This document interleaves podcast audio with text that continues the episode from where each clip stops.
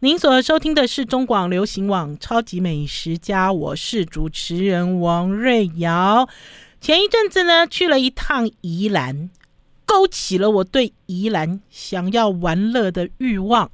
而且呢，前一阵子去宜兰呢，去吃饭的时候呢，还跟我在宜兰的好朋友信佑跟绿莹重新见面了，好开心哦！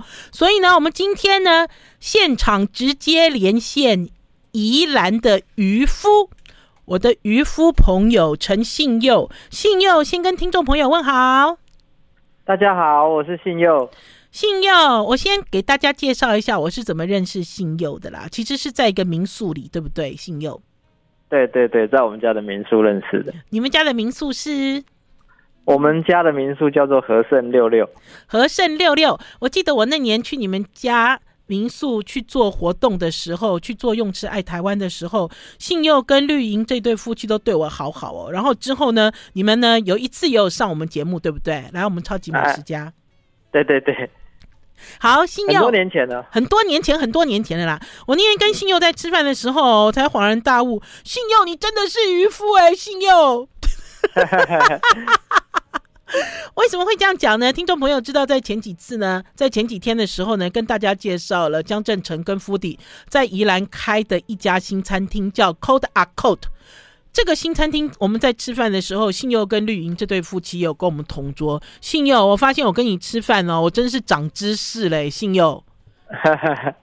没有啦，没有没有。你让我知道哈，从一个渔民的角度来看食材，跟一个厨师的角度看食材，跟呃消费者的角度看食材是完全不一样哎。信佑，嗯，是信佑，我要你把胭脂虾那一段重新讲一次。我觉得胭脂虾的这一段哈，让我大开眼界。听众朋友喜不喜欢吃胭脂虾？喜欢啊，谁不喜欢？又红。身上又有条纹，又漂亮，又大只，对不对？肉质吃起来你知道也很浓郁啊。可是没有想到，在渔夫的眼里不是这样子形容。哎，信佑，你们在宜兰你在捕鱼的时候，虾子有好几种。哦，虾子在我们这个宜兰湾啊，这个虾子的种类太多了，非常多种。嗯，有哪几种？我们经常吃到的，经常吃到像现在。消费者比较喜好的就是甜虾嘛，然后脚虾、脚虾大，对对对，嗯哼，然后虾母啊这些，其实很多种，然后有做那种呃虾米的那种，叫做那个就是炸虾饼的那种那种小虾，樱花虾吗？不是，因为不是不是，就是那种我们炸那个虾饼有没有？嗯、炸虾饼上面会有放。放几只小虾子，像刺尾青一样那种吗？不是，更大只，再再再大一点，再大一点。地瓜、哦、地瓜虾饼的地瓜饼的那种，上面会有几只虾子。你讲的地瓜虾饼也是你们宜兰的特产呐、啊，你知道吗？啊、对，对，对对对，我有吃过，哇，好便宜，又便宜又好吃的这一种。那所以在信佑你的眼中里面，其实，在宜兰湾捕的虾有排位吗？有什么味？排位啊，就比如说有有顺位吗？比如说什么虾？你那天跟我讲你最爱吃脚虾了，我也好爱吃脚虾，可是脚虾好难攻破哦，都弄得我的手好痛哦。那个只要你有一点点小技巧，其实就就就可以了。你先来跟听众朋友形容脚虾是长什么样子了，搞不好听众朋友连看都没看过。脚虾盔甲，嗯，脚虾它就是长得有点像。小只一点的龙虾，嗯。的那种感觉，嗯、然后它的它的壳的长法也跟龙虾的壳的长法是一样的，嗯哼，所以它的剥法跟我们一般在剥哦、呃、一般的虾子的剥法会是不一样，嗯，对，所以它很容易会刺到我们的手，但是呢，嗯、你如果有有一点小技巧，知道怎么剥之后，其实它是很方便剥的。我第一次去了宜兰，呃，也是在地的朋友。我如果没记错的话，应该是友爱百货公司的总经理。我如果没记错，嗯、是他带我去壮围吃脚虾，我就记得印象好深刻哦。然后我就说奇怪，你怎么点一只、点几只这种，就是很好像好像他其实我一开始看到脚虾的时候，我都想到日本人穿盔甲的那种日本人。好像攻不破的忍者的那一种的感觉，是不是？他的壳很硬。旁边哦，它连侧边都有哦，哈，侧边都好像屋檐的那个那个瓦一样，这样子的感觉。然后之后呢，就有人跟我讲说，哎，你就从旁边要从侧边这样捏一下，然后从中间这样拉开来，就可以吃到脚虾这种好嫩，然后颜色没有那么红，然后味道很甜的这样子的一个在地的虾。可是观光客到宜兰会指定要吃脚虾吗？会啊，他们现在其实都知道脚虾这个东西。那，脚虾的行情是最高的吗？在宜兰？应该算是。应该算是脚虾、甜虾，他们算是就是同在一个等级的哦。还有，我问你，你刚才讲的甜虾，就是我们日本料理吃的那个甜虾，就是那个甜虾吗？对，吃生的那种甜虾。哦，真的，我都一直以为日本料理的甜虾是进口的，我从来都没有想过会跟宜兰湾连接。对，就是我们宜兰湾盛产的。哦，原来如此哦。我们今天呢，一边跟大家聊宜兰怎么玩，一边呢来给大家上课。好，因为真的很难得可以跟渔夫这么深刻的聊天。因为呢，那天呢在上这个胭脂虾的时候，我们直接从都会来的这个消费者客人哦，哦，我们都好高兴哦。结果信佑就皱眉头了。信佑，你们怎么看胭脂虾？其实胭脂虾其实也不错啦，只是没有。你刚刚不是在讲？这样讲有点尴尬。你刚刚哪讲？呃，应该是说，以我们在地海边的人来讲，他第一个选择，他不会去选择胭脂虾。嗯，对，他会把它跳过。为什么？一个这大只，个遐水，这红的。对，嗯，对，当然，所以我们一般觉得，哇，它好漂亮哦，又很红，然后又很大，大只，然后肉又多。嗯，但是它就是没有像。甜虾跟脚虾那么样的美味 跟那个口感，你把那句经典的话讲出来，它有一个特殊的味道。你讲，你讲，你不要害我。你讲，我已经讲啊，就是有一点，什么呢？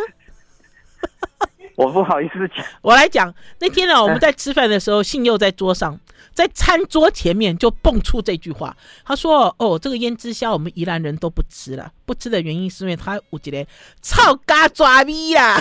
我当场大家都笑翻了。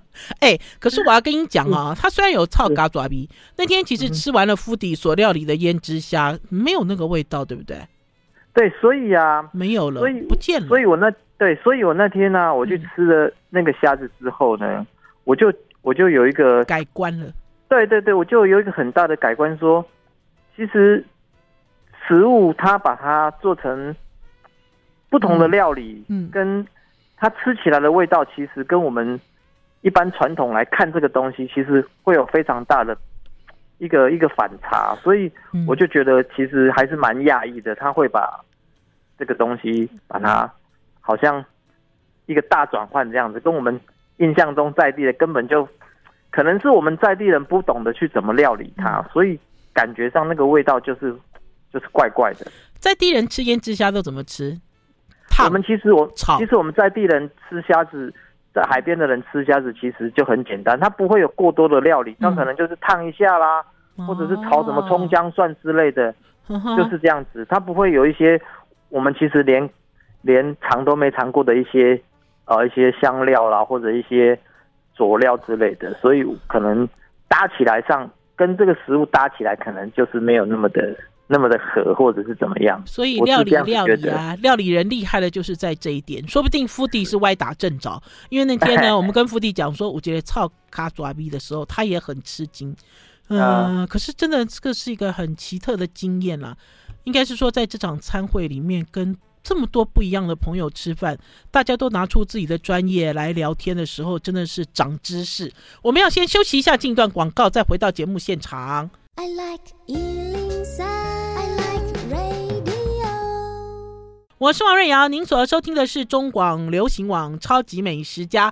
我知道有很多听众朋友对于吃这件事情很在乎，所以呢，他们结交了很多农民。可是呢，老实讲呢，我的农民朋友很多，可是我的渔民朋友很少。哈，宜兰的信佑陈信佑也是和盛六六民宿的老板。呃，那天呢，我跟信佑吃了一顿饭之后，我真是大长知识了。信佑，你先跟听众朋友问好。啊、呃，各位观众朋友，大家好，我是信佑。信佑，你那天还跟我讲了红猴的知识，哎，我觉得这个都要让听众朋友知道。呃、我们或许会认为哦，宜兰最好的鱼就是红喉，对不对？一般消费者嘛，对，对我讲的是我，我消费者是这样子认为，对不对？对，没错。那你怎么认为呢？因为红喉它的单价高，嗯，它相对的它的渔获量没有那么的多，多，嗯。对，所以它的应该是说供需吧，所以它的价钱不断的在涨，嗯、所以所以大家觉得哇，红喉是一个很好的鱼。当然了，我我可以买到红喉，还是吃到红喉，还是点到红喉，都觉得好有面子哦。可是那天在餐桌上，你给我的教育是，呃，黑喉比红喉更好，是这样吗？是这样讲法吗？应该不是这样讲，应该是说啊，嗯、以这种口感来讲，因为每一个人对。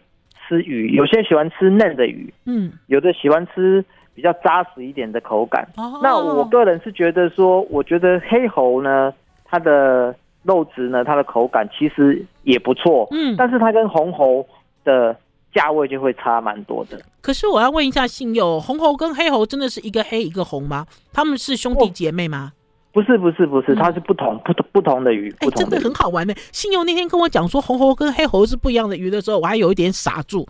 我心里想说，他们不是兄弟姐妹吗？只是一个颜色，只是肤色不一样而已，不是哦。哎、欸，没有，不是不是，它它应该是它的俗名是一个叫黑猴，一个叫红猴，因为一个黑色，一个红色嘛。对，就 里面是黑色的啦。是不是？对对对，对，就是头鱼头里面翻出来，里面是黑的，一个是红的。我那天啊，在这个 Cote à Côte 的吃到了这个红喉，它开价是一尾七百的时候，老实讲，我在看菜单的时候好开心哦，我们好像小鸟一样雀跃哦。而且呢，我记得那天呢，餐厅的这个经理 Hannah 跟我们讲说，前一天开价更便宜，因为前一天更小尾。可是当这个鱼烤出来之后，我发现信佑的表情又有一点怪怪的。信佑，我们其实，在吃这个鱼的时候，不是啊，今天不是要批评餐厅，我们今天是要给大家长知识。我们其实只要看到红喉、看到鲳鱼，大家都很高兴，对不对？是。其实那个普遍上讲起来，你只要听到这个鱼种，都觉得自己赚到了，好棒哦！我怎么可能吃到这样子的鱼？可是老实讲，实际上并不是这样子。哎，我记得我有一次在呃北海岸吧，应该是在东北角那边。吃到了炸鲳鱼，我那次我其实鲳鱼我其实吃不太下去，因为它的炸鲳鱼大概只有巴掌心这么大而已。哦，好，你知道我这样讲，信用你是不是想要？我知道，我知道，太小了。你是不是想要揍我，对不对？嗯。可是我真的那个时候那个炸鲳鱼出来的时候，我心都一紧哦。我心里想说，糟糕了，这鲳鱼这么小，怎么就拿来料理呢？就是比我的巴掌心，就是你手打开哈，就是我这个巴掌，就我手掌心只有。跟我手掌心，你知道，甚至比我手掌心还小的鲳鱼，对，那个其实是不该。对，可是那个它本来就长这么小吗？还是它根本没有长大？没有，没有，没有，它会长大啊。哦，所以我安慰我自己，不是我那个时候其实吃了一片，我就吃不下去了，有一点心痛，对不对？再小的话，你就是可能要在自助餐就可以吃得到更小的鲳鱼 啊。自助餐也很多人用哦。有啊，他就把它炸的酥酥的啊。嗯。因为它没有肉嘛，它就一定要连骨头才可以这样处理啦。是啊。然后我那天在跟新友一起吃饭的时候，才讲说啊，原来红喉新友也是在补红喉。然后我们对于价格这件事情就有一点概念啦。可是那天让我非常印象深刻的是，有一种刀叫做红皮刀。对，红皮刀。然后新友，我跟你讲啊，我几天后在台北的小农展里面有看到皮刀鱼，不是红皮哦。嗯他就写皮刀鱼啊，我就问那个老板，我说是红皮刀吗？他说不是，红皮刀又是另外一种。又对对，不一样不一样。然后信友，你跟我讲说你经常在捕这个鱼哦。红皮刀是这个季节的鱼吗？呃，呃，红皮刀是应该是一年四季都有。那个是我其实，在大概十年前吧，嗯，十年前那时候我们海钓的时候，我们就是在钓这种红皮刀。哦，那个是深海的鱼，那个水深要大概要四百米左右。呵呵，哎，我那天跟你吃饭，我就觉得很有趣。你都跟我讲什么鱼，你知道长在什么样的水域里面？所以红皮刀是四百，是四百四百公尺，对不对？对对对对，它是深海鱼。我那天看到那个皮刀鱼的时候，我觉得它很像一把杀猪刀。听众朋友，杀猪刀是什么？杀猪刀是菜刀，对不对？可它不是正方形的，它不是方形，它是呃有一点圆弧形的那种。我那天看到的皮刀鱼的形状是这样，哎，那是银色的吧？对，银色的，好漂亮哦，好漂亮哦。那不一样哦，又跟红皮刀不一样，完全不一样，完全不一样，连价钱也差很多。那谁比较贵？红皮刀比较贵啊。哎，奇怪，信用，我们其实聊到这里的时候，我都觉得好奇怪，红猴跟黑猴不是一家人。皮刀跟红皮刀也不是亲戚，嗯，对，发生什么事了？我们的渔业，呃，因为它是俗名，它是它的俗名。嗯、一般我们我们一般的人在讲，就是讲俗名嘛。然后它就是红色，嗯、然后就有点像像一只刀子，就像就说昂培多啊，然后叫做就是皮刀，就是不就是。就是这样统称就对了啦。哦，是用形状啦，不一样，用形状来分类。对对对对对。你有吃过生的红皮刀吗？在之前？呃，我没吃过哎。我都没有想到这个鱼可以拿来做生鱼片哎。我也 我也很意外，就我自己本身总觉得好像要做生鱼片的鱼是有一个范围的，对不对？应该。应该只要它新鲜，应该都是没有问题啦。耶，我就喜欢新友讲这句话。我那天问新友这个问题，他也是这样回答我啦。好啦，新友，我问你哦，我记得我上次在采访你的时候，你就说你是一个渔民。可是呢，我们从来都没有跟大家深入了解台湾的渔民到底一年四季在做什么。所以呢，今天呢，我们请新友在空中跟我们连线。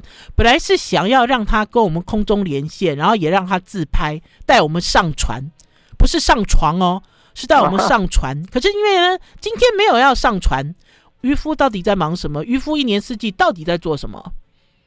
哦、呃，其实应该这样讲，呃，每一种鱼啊，它盛产的季节不一样。然后它可能回游到我们这个海域的时间也会不一样，嗯，所以呢，每一个渔夫忙的时间呢也会不一样，嗯，对，所以像我的话，其实我是夏天的时候呢，我是开赏金船，嗯，然后载着游客去我们这个宜兰湾去赏金豚，然后登龟山岛。那季节过后呢，像哦冬天东北季风来的时候呢，嗯，我们就可能我们就是去。这个海域去钓鱼、去抓鱼这样子，嗯、对对对、嗯。哦，所以你是靠宜兰湾长大的，对不对？是不是？呃、宜兰湾。哎、对，对，对。我第一次哦，我第一次听到有人讲宜兰宜兰湾的时候，我其实还有一点肚肚哎。宜兰湾，宜兰湾有有很具体的，就比如说从哪里开始，然后从什么地方结束吗？这个海湾？有啊有啊，宜兰湾是从三貂角那边算起来，如果。以宜兰的海岸线来讲，就是从石城、嗯、哦，石城，对，嗯，然后那边开始算起，然后这这个是个海湾嘛，一直到那个南方澳那边过去。南方澳是最南，对不对？最南端，对对对。南方澳是，所以呢，我们先休息一下，进一段广告，再回到我们节目现场，让大家来认识台湾宜兰的渔民信佑，一年四季到底在忙什么？休息一下再回来。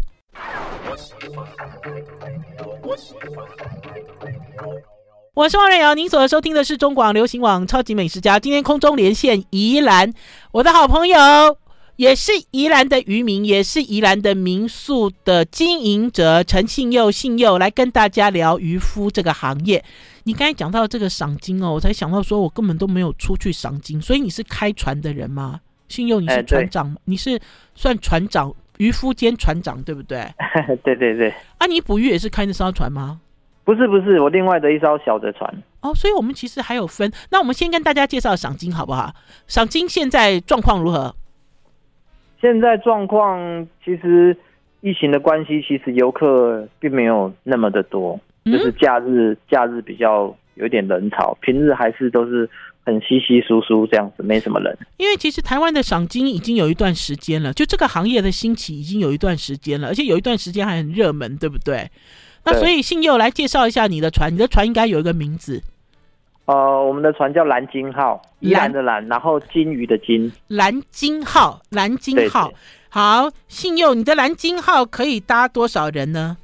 啊、呃，我们连船员的话，总共可以搭一百个人。哈？你们家的船怎么那么大？我还以为赏金是小小的，真的还假的？你开那么大，这算大船吗？几吨？是这样算吗？呃、我们这是五十吨。你这个算大吗？在宜兰？呃呃，算是大。我们这个是算最大的船了，我们是双双体的。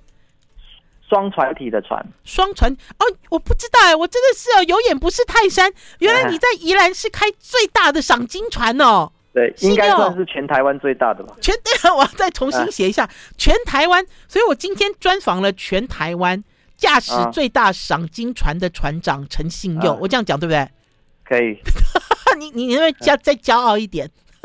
可以。啊，你开多久了？开十年了吧？十年哦，所以换句话讲，台湾赏金的这个行业，你从头到尾都有参与，对不对？哦，二十年了。二十年，台湾赏金的历史有二十年了吗？有有有。当初是怎么兴起的？环保。当初其实啊，这算是蛮有趣的。当初我们在那时候在从事海钓的这个这个渔业的时候啊，嗯、然后因为我们那个是娱乐渔船，嗯。那忽然间呢，就好像有一个团体或者是干嘛，嗯、他想要呃包我们的船出去看海豚，出去玩哦，看海豚、哦，对，出去看海豚，去赏金豚。嗯嗯。那我们我们早在二十几年前，我们觉得这个有什么好看的？这个海豚 谁理你啊？对对，就像你看路边的野花野草，到处都是，那有什么好看的？我们就会觉得说，那有什么好看的？等一下，信友，我要打岔一下。所以二十年前你们出去捕鱼，一定会看到鲸豚吗？对啊，到处都有啊。这么平常吗？啊，对，只要去捕鱼就会有。啊，真的还假的啊？对对对。哎，你看我们多怂啊，怂到这种程度。我就是二十年前的那个吵着要出去看的人。啊，所以一开始你们有就就是因为这样才从事这个行业了吗？对，那我们就想说，好吧，那你就包我们的船，那我们就载你出去看。然后呢？哦就就看着就回来了嘛，嗯、那我们会觉得说，哎、欸，那这个钱还蛮好赚的，一下子我们捕鱼很辛苦，要一整天，那这个出去 还没到 龟山岛旁边，可能两三个小时就结束了，哦，总比对比你一天的这样很辛苦的的那个抓鱼啊，嗯，那那个那个还要那个还要好赚就对了，所以我们就这个是稳赚的啊，你出去还不见得鱼多鱼少，不是吗？对，对不对？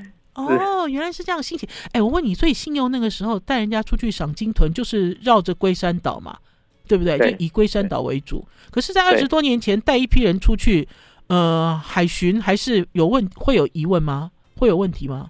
不会。哎，因因为我们是娱乐渔船。所以我们的娱乐渔船呢，它只要有身份证件，哦、不用 OK, 不用船员证，它只要一般的民众，嗯、它就可以上船。哦哦，那可以，那很方便。所以等于是二十多年前，你就这样子就糊里糊涂就踏入了赏金豚这个行业。哎，对。哎，啊，可是信佑我问你哦，这二十年来以来，你们开船出去，每一次都看得到吗？当然没有每一次啦。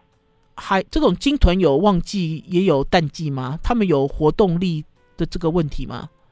呃，其实啊，嗯、像宜兰湾啊这个地方啊，它有固定有几种鲸豚呢，嗯、它都会在这个地方海域，在这个地方活动。哦，那只是说我们赏鲸豚的季节为什么会在夏天？嗯，因为我们台湾地理位置的关系，我们宜兰的关系，嗯，冬天会有东北季风，那我们这边刚好是迎风面，嗯、东北季风来的时候，那个浪就风啊、浪雨啊，天气也冷。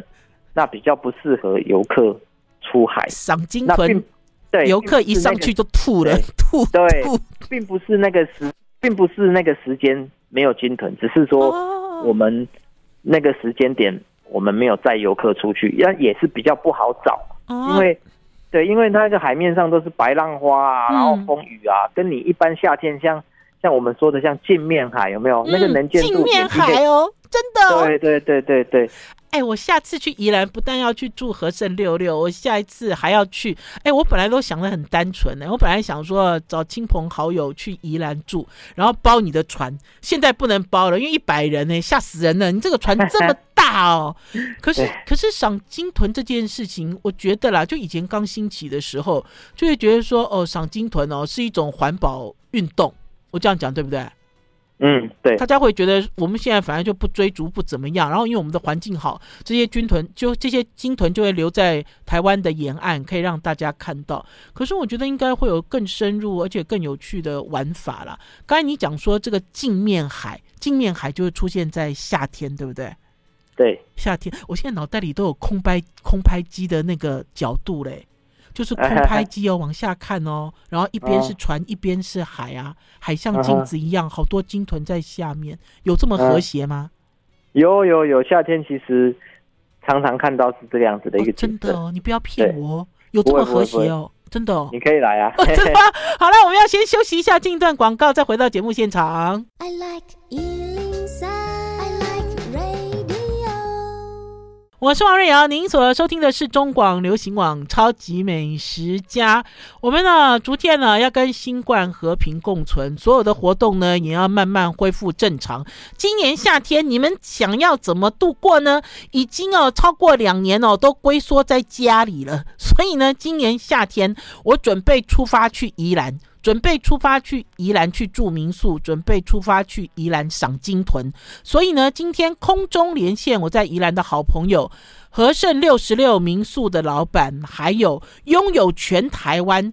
最大的赏金豚娱乐船的船主陈信佑来跟我们大家聊赏金豚。我不知道听众朋友有没有赏过金豚啊？哈，是不是都觉得说哦，好久不见了，那种感觉好久不见了。信佑，你经营这一艘娱乐船二十年，有改变吗？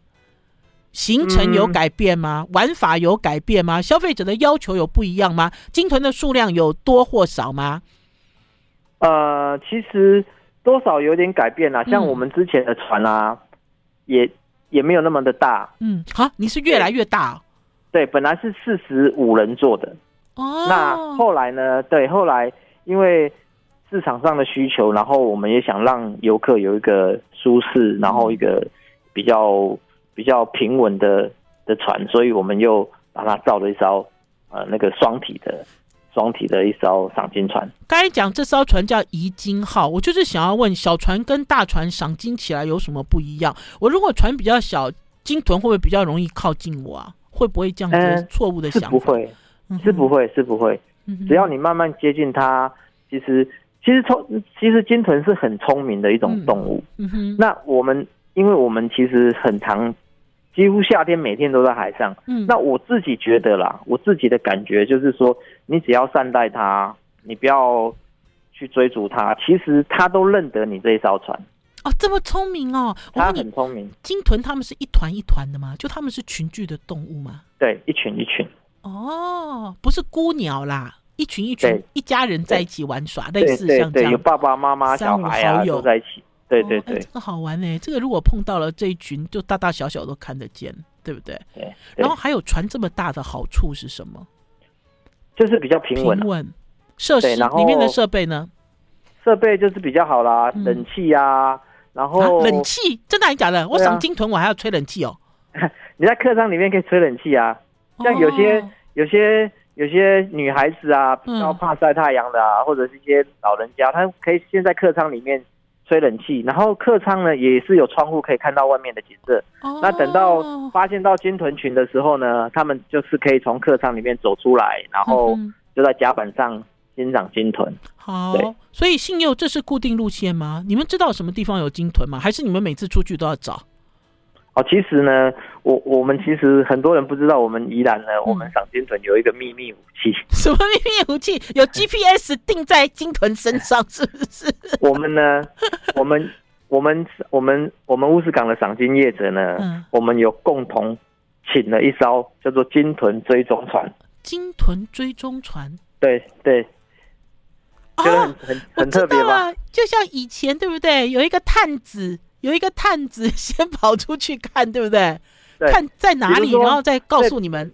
对，比如说我们是一般正常来讲，我们都是八点左右的船班的航班，我们才会出出海。对。然后呢，我们请的这个金豚追踪船呢，它可能天刚亮的时候就出发，它就要出去了。然后它要先在这个金豚常出现的海域，它要先去先去寻找。嗯。那找到之后呢，他就会用无线电回报给我们赏金船的船长，嗯，说我在呃什么位置？经纬度对经纬度我在哪一个经纬度上，然后有看到什么样的鲸豚数量多少，嗯、然后它游的速度多快，往哪一个方向游，嗯，它都会回报给我们。嗯哼，对，所以所以呢，我们只要一出海呢，我们就知道往哪一个方向。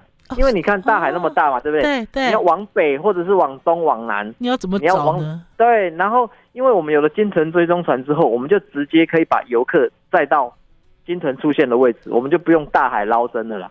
所以这是有组织的嘛？还有金豚不是这样游来游去，金豚会在一个地方嬉戏，是不是？就它的它会游来游去，然后金豚追踪船呢，它就会一直跟着它。哦。它游到哪里，它就跟着它旁边，然后就是对给我们的。的位置就会一直改变嘛。呵呵，对。信祐，鲸豚会不会很靠沿岸啊？就比如说我们在讨论这个宜兰湾的时候，到底是距离台湾的这个本岛多远啊？我出海到底出到多远啊？嗯，出海其实这个海湾就叫做宜兰湾啊。嗯，你出去就是这个，就在这个就叫做宜兰湾啊。那鲸豚出现的位置呢，其实跟海流啊，跟啊，鱼群其实都有很大的关联，所以我一定要出到宜兰湾才看得到，对不对？我不是沿着湾，我不是在内湾这样走来走去，不是的。没有，要我要出去，出出去，对对对。哦，所以才会一直讨论到东北季风，对不对？讨论到这个天后的因素，是不是？对对对。哦，哎，很好玩呢。哎，金腾他们其实也很也会怕海流，也会怕天气不好吧？也会吧。你说鲸豚吗？对啊，鲸豚啊，人会怕鲸豚不怕吗？不怕不怕，他们不怕。嗯哼，对他们就是跟着鱼群啊，然后跟着海流啊，就在这个海湾这边。哼哼，我问你，鲸豚他们也是洄游性的动物吗？就从比如说从北从南上上下下，也也有这样子的一个痕迹吗？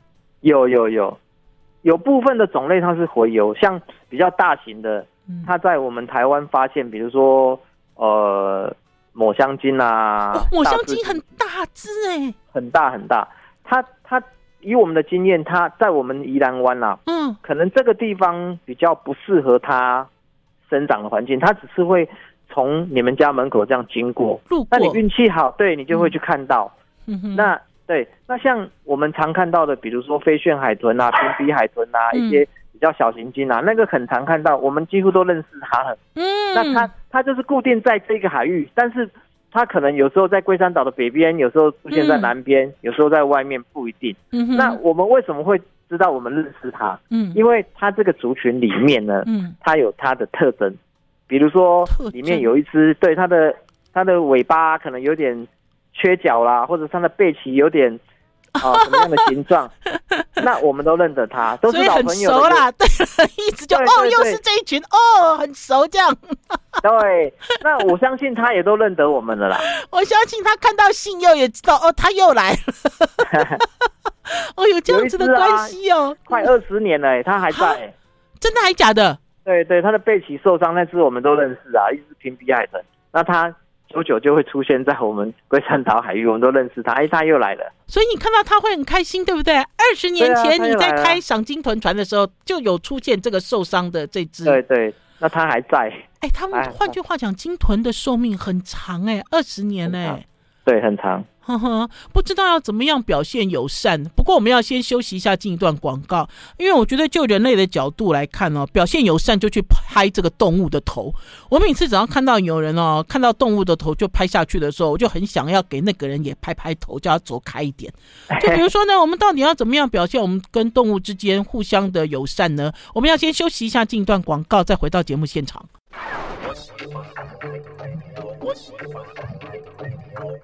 我是王瑞瑶，您所收听的是中广流行网《超级美食家》。今天空中连线我在宜兰的渔夫好朋友陈信佑，来跟大家聊赏鲸豚，也跟大家聊民宿。可是今天应该没有时间聊民宿嘞！我的天哪，我没有想到我们光是聊海上的东西就聊得这么兴奋。信佑，你告诉我，我们要怎么样跟这些鲸豚表示友善呢？因为有一段时间呢，有一些新闻跑出来说，想要让这些鲸豚留在我们台湾沿岸，很多人都会主动去。喂养，可是这件事情是存在的吗？还是这件事情是可行的？还有，我看到可爱的鲸豚，我可以拍拍它的头咪？当然是不行啊！但但是啊，去喂食它这件事情呢，嗯，我们之前大概在二十几年前呢，我们真的是有做过这么蠢的事情，嗯，有用吗？当然是没有用啊！你喂它就是希望它留下来嘛，对不对？对，因为我们刚开始啊，我们就有就很天真，嗯、我们想说，哎，那这个金豚呢，我们我们就拿东西喂它，它它就会跟着我们的船啊。对呀、啊。它下次下次呢，它看到我们的船，它就会游过来，像喂鱼这样子。嗯。对，然后呢，我们还特别去买了那种很新鲜的、很老啊的那个套 Q 啊，还有那个鱼，我们就带出去。对，我们就带出去，然后就看到金豚来，我们就丢下去。然后呢，它连看都不看，它不不理你。哦，因为它是很限流，可它不是活的啦，是不是？那个食物他不喜欢啦、啊。我不知道什么原因他不吃，应应该是他可能有戒心，得来太容易了。对，但是很奇怪的就是我们在抓鱼的时候呢，嗯、只要上钩的鱼呢，嗯，就会被它偷吃掉。这个我知道，这个很好玩。你们其实对鲸豚是又爱又恨，不是吗？对对，晚上去抓鱼就很讨厌它又来了，但是白天呢，去赏鲸豚的时候怎么？他还没有出现，都找不到他，他怎么不赶快出现这样子？可是都是同一批嘛，因为您讲说有二十年前看过的，现在还在，对，也不完全是同一批啦，对不对？就很多个族群啊，很多个族群会在那。那那怎么样表现友善？我要给听众朋友正确的观念哦。我们要怎么跟他表现友善？还是根本不需要表现友善？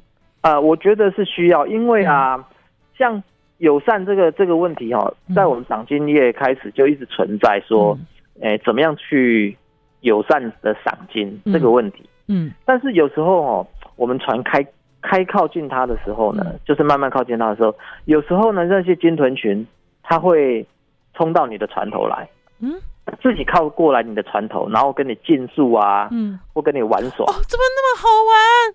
对，很好，很好玩。它就在你的船底下。你是开船的人，特别有感觉，对不对？对对对，那游客也看得很高兴，来到船底下，他跟你嬉戏。对，那以我们赏金的，我们赏金这么多年来，我们的经验，其实只要你慢慢的接近他，嗯，让他知道说你来了，然后呢，你对他不会有恶意，嗯，让他知道说，哎哎，我的朋友也来了，然后他可能也会靠过来看看你，嗯，对，哦，那当做是一种朋友，而不是贿赂的这种，不是啦，对不对？就像。对啊，就像你交女朋友一样啊，嗯、你一次太热情，她就会吓到了，对不对？你一次太热情了，然后你要慢慢来，然后慢慢让他认识你，啊、然后他今天看到你，明天又知道你，他会记得你引擎的声音，你船底的形状，他都会记得。我觉得他应该记忆的是这艘船，而不是船上的人，对不对？对，等于是在金豚的眼里，这艘船搞不好也是一种生物。我这样讲对不对？对不对？应该在他们的世界里面，应该。对不对？是吧？这艘船是一个生物，然后你这艘船又特别大，是不是？特别的友善，对，对不对？对。然后它就会慢慢接近你。哦，原来是这样啊！我问你，我赏金豚，我通常现在你们所规划的一个行程是多多少时间？我们赏金豚的行程大概在两个半小时左右。嗯哼，两个半小时左右。那我还会去哪里呢？龟山岛我一定会去吗？对，会，因为我们会经过龟山岛。是经过还是要登岛？哎，登岛是另外一个不一样的行程。哦、那如果赏金的赏金的行程的时候，他一样会去龟山岛，因为它是我们的必经之路。因为龟、嗯、那个鲸豚群就在龟山岛附近、嗯、旁边。对好，那请问一下，赏金豚可以结合海钓吗？有人这样玩吗？呃、有，但是可能要以包船的方式。哦，就是就是，比如说像这个，就像有点克制化啦。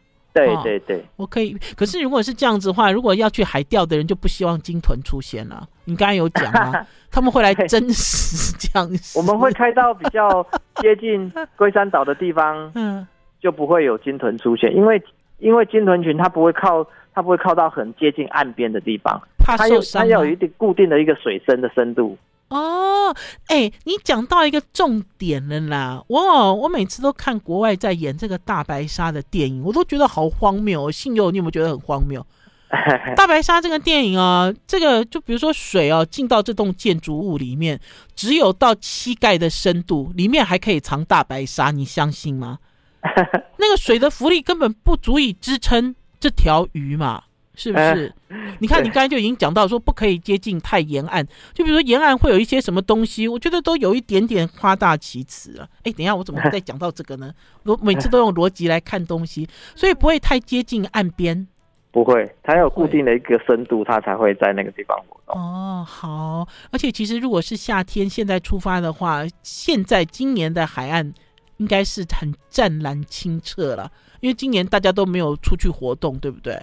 哦，今年这个海豚超多的。嗯，因为你们也很少活动啊，今年。嗯嗯，干扰变比较少。好，所以信佑，我们今天来就来给大家推荐赏金团。除了赏金团之外，只剩下一分钟的时间，我们来讲和盛六六哦。我那天重新去了和盛六六民宿之后，我的心里哦好高兴哦，好想一直待在这个民宿里面都不要动哦。哎，不能不要动，我要出去赏金团。现在宜兰的民宿今年的状况怎么样？今年的状况不太很好，嗯、因为疫情的关系。可是我觉得蛮奇怪的，因为我们出去哦，像民宿大部分都是自己住嘛，赏金屯也是。你看你的船那么大，它的这个风险应该比较低，对不对？可以这样讲吗？嗯，应该可以算是吧。因为因为其实以民宿来讲，我们家一天呢就只接待一组的客人，一组哦，陌生人没有掺在一起哦。不管你是一个人或者是十个人，嗯，你们就是就是一组客人来了，我们就不会再接别人。嗯，那相对比起来，就是像现在疫情的。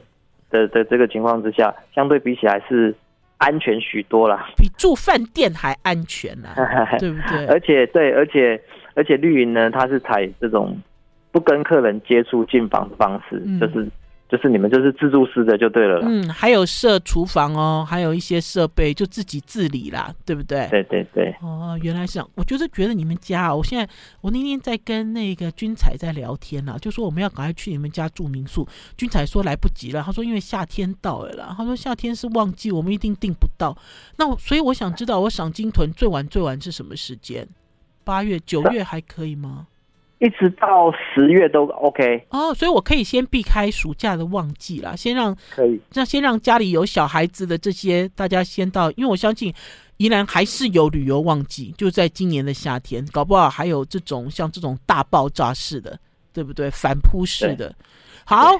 我们今天节目就到这里，先告一段落。谢谢信佑，信佑我还好想要再聊渔夫的生活，不知道有没有机会，你知道给大家更多亲身的体验。我们生活在台湾这个海岛上，我们其实对我们海洋里的东西，对我们沿岸的东西都不熟悉，对不对？大部分人都是很陌生，所以呢，才会看到那个，才会看到胭脂虾哇啦哇啦大叫。看到小的这个红猴哇啦哇啦大叫，都不够内行。谢谢新佑来到我们超级美食家，下次再来聊天。